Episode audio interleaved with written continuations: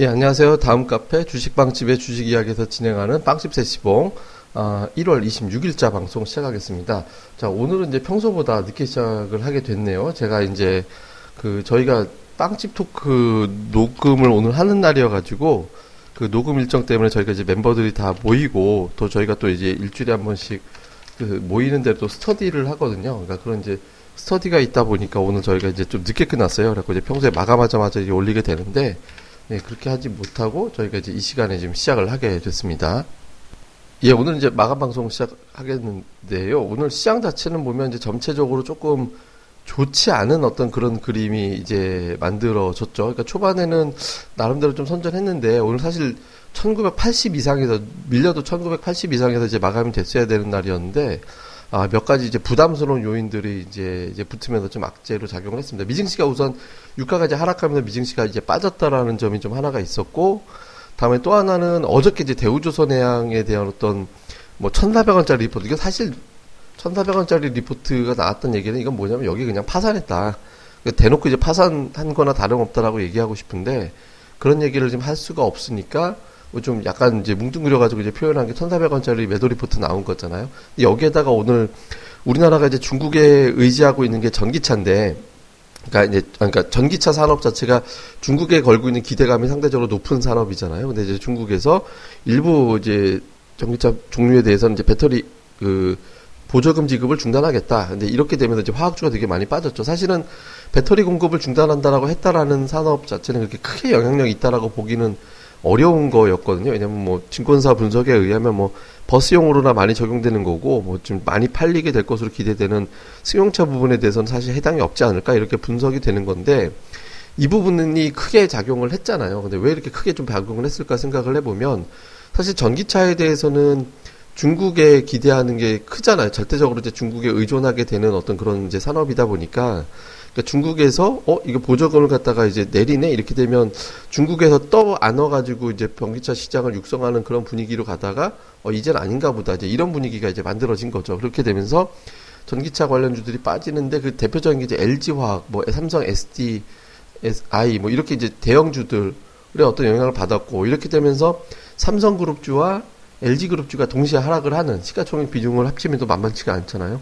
그러니까 이 종목들이 이제 흘러 내려가면서 전반적인 분위기를 좀 악화시키는 형태가 됐죠. 근데 반면에 이제 항상 우리 시장은 이제 뒷부분에서 보험사하고 이제 연기금을 봐야 된다라고 제가 이제 말씀을 드리잖아요. 근데 이제 외국인 투자자들은 뭐 매도를 일변대로 했지만 역시 뭐 오늘도 마찬가지죠. 보험사가 뒷부분에서 좀 사들이고 연기금도 장중 내내 매도하다가 뒤에서 매도가 좀 완만해지면서 살짝 좀 사는 신용을 좀 하고 투신도 매수하고 매수하고 하면서 저점에서부터는 약간 올라오면서 이제 마감이 되는 그렇지만 오늘 회복했어야 되는 이제 80을 깨고 내려가는 형태로 이제 됐습니다. 그리고 뭐 외국인들이 오늘도 이제 매도는 했고 이제 2천원 가까운 어떤 매도를 했고 뭐 개인 투자자들이 어저께 이제 콜옵션을 많이 샀는데 오늘은 이제 콜옵션을 이렇게 사진 않았습니다. 근데 어쨌든 장중에 마감 전까지는 계속해서 콜옵션이 매수 상태가 유지가 됐었거든요. 그러니까 개인들이 상방 매팅하면 외국인이나 기관이 반대 포지션을 줄 수밖에 없는 그런 구조가 되니까 시장이 상대적으로 좀 밀려 내려갈 수밖에 없는 그런 환경이 이제 만들어졌던 거죠. 근데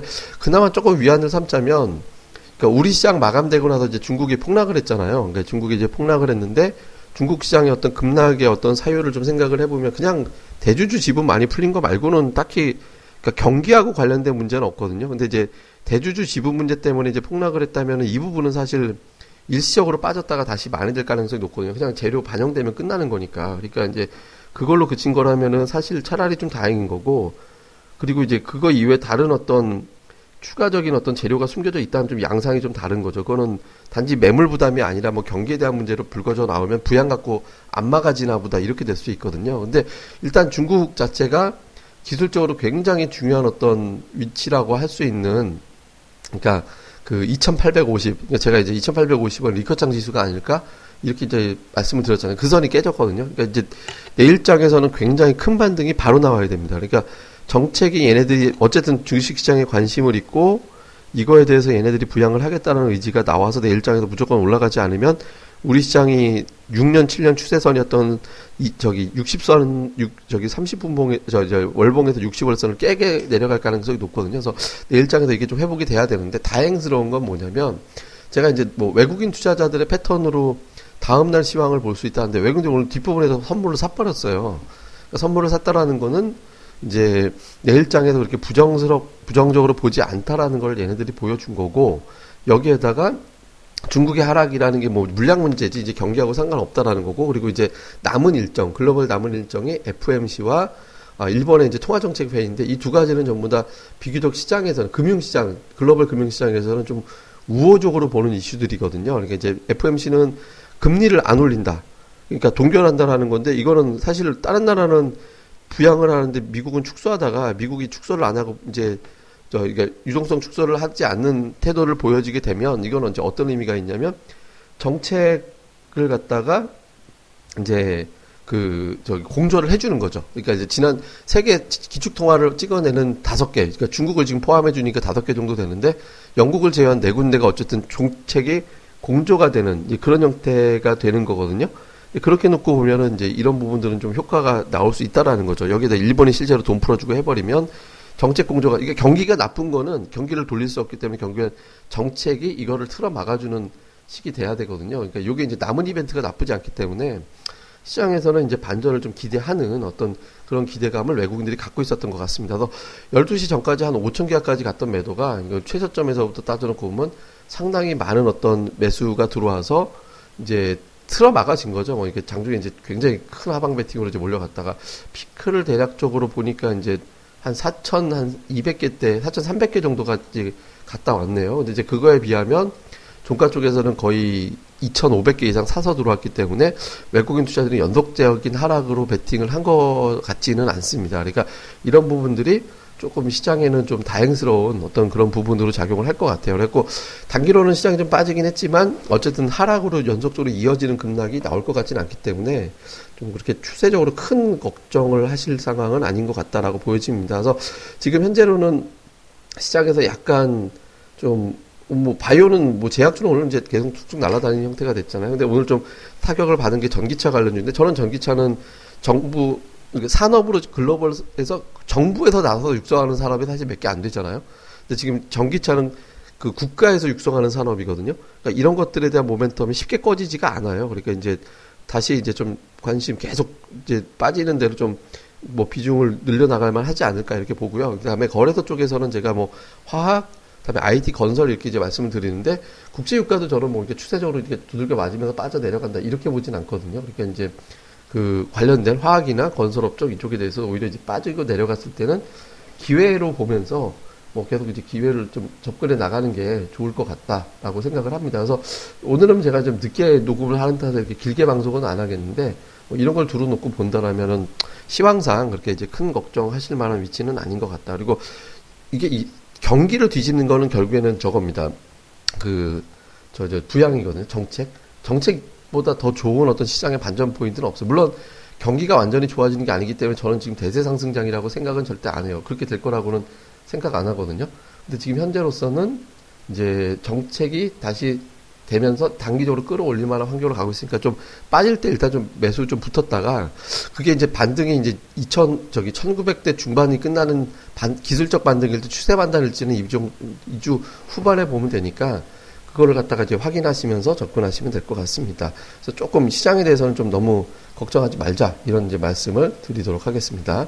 이제 다만 이제 몇 가지 좀 체크할 변수는 있긴 합니다. 어쨌든 이제 이번 주 주말에 뭐 지금 멀어지긴 했는데 그러니까 주후반에 최대한 1925 정도까지는 시장이 올라가서 좀 버텨야 되는 상황인데 지금 멀어졌잖아요. 그러니까 최대한 그쪽으로 근접해서 시장이 좀 회복하는지 여부 요거에 따라서 이제 중장기 좀 시황이 많이 달라질 것 같으니까 그러니까 이 부분들 좀 체크를 좀 해보셔야 될 것 같고요. 그다음에 이제 또 하나는 외국인의 선물 매도가 오늘 좀 걱정했었는데 뒷부분에서 좀 많이 풀어졌잖아요. 근데 이게 이제 수요일장에선 다시 매수가 좀 많이 들어와야 되거든요. 그러니까 뭐 한 3천 개 제일 좋은 거 한 5천 개 들어오면 제일 좋고 한 3천 개 정도 들어오면서 이상 들어오면서 시장의 좀 분위기를 외국인들이 이제 선물 매도는 더 이상 못 해먹겠다 뭐 이런 분위기로 좀 가는 게 좀 만들어지면 시장이 좀 풀리게 될 거고 특히 이제 내일장에서 그러니까 하루하루에 종목 하나씩 시장을 망쳤잖아요. 그러니까 대우조선해양 어제 같은 경우는 아, 오늘 같은 경우는 이제 이제 화학주 이런 것들이 좀 망가뜨렸는데 이런 것들이 조금만 부드러워지면 좀 많이 반전이 나올 수 있거든요. 그래서 이런 부분들 좀 잘 되는지 여부. 그러니까 또 다시 이런 종들의 공격이 나오거나 또 다른 후보군이 나오면 시장이 많이 골치 아파지거든요. 그러니까 이런 것들에 대해서 약간 그냥 큰 걱정은 안 하셔도 되지 않을까 이렇게 생각을 합니다.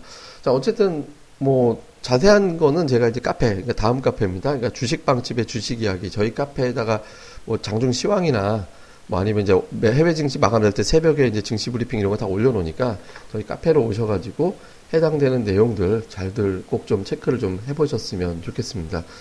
예, 아이고 오늘은 제가 좀 하다 보니까 오늘 제가 이제 부랴부랴 왔어요. 이게 좀 너무 늦지 않게 이제 업로드 하려고 좀 부랴부랴 와가지고 오늘 조금 평소보다는 방송이 좀 어수선하게 된 것 같습니다. 좀 양해 좀 부탁드리겠습니다.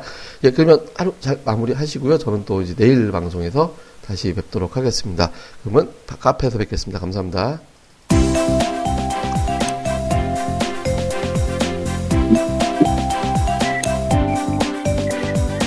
아, 안녕하세요. 주식방집 운영자 불사조입니다. 주식 투자하기 참 답답하시죠? 어, 공부하자니 배울 곳이 마땅치 않고 또 여기저기 이상한 광고에 혹해서 가입했다가 낭패만 당하고 이런 답답한 투자자분들을 위해 저희가 VIP 빵집을 열었습니다. 어, 실전 투자대 1위 출신의 공략주 발급법, 차트 전문가의 매매 급소, 시황 전문가의 쉽게 이해되는 오늘장 브리핑, 그리고 저희 멤버가 직접 탐방해서 알아낸 다양한 기업 정보를 정리해 드립니다. 부담 없이 편안하게 가입할 수 있는 신한 VIP 빵집에 많은 가입과 관심 부탁드립니다. 자세한 내용은 다음 카페 주식빵집의 주식 이야기에서 직접 확인하시기 바라고요. 문의 전화는 010-3043-0909 0909입니다. 010-3043-09없다. 네, 두번 기획해 주세요. 네, 감사합니다.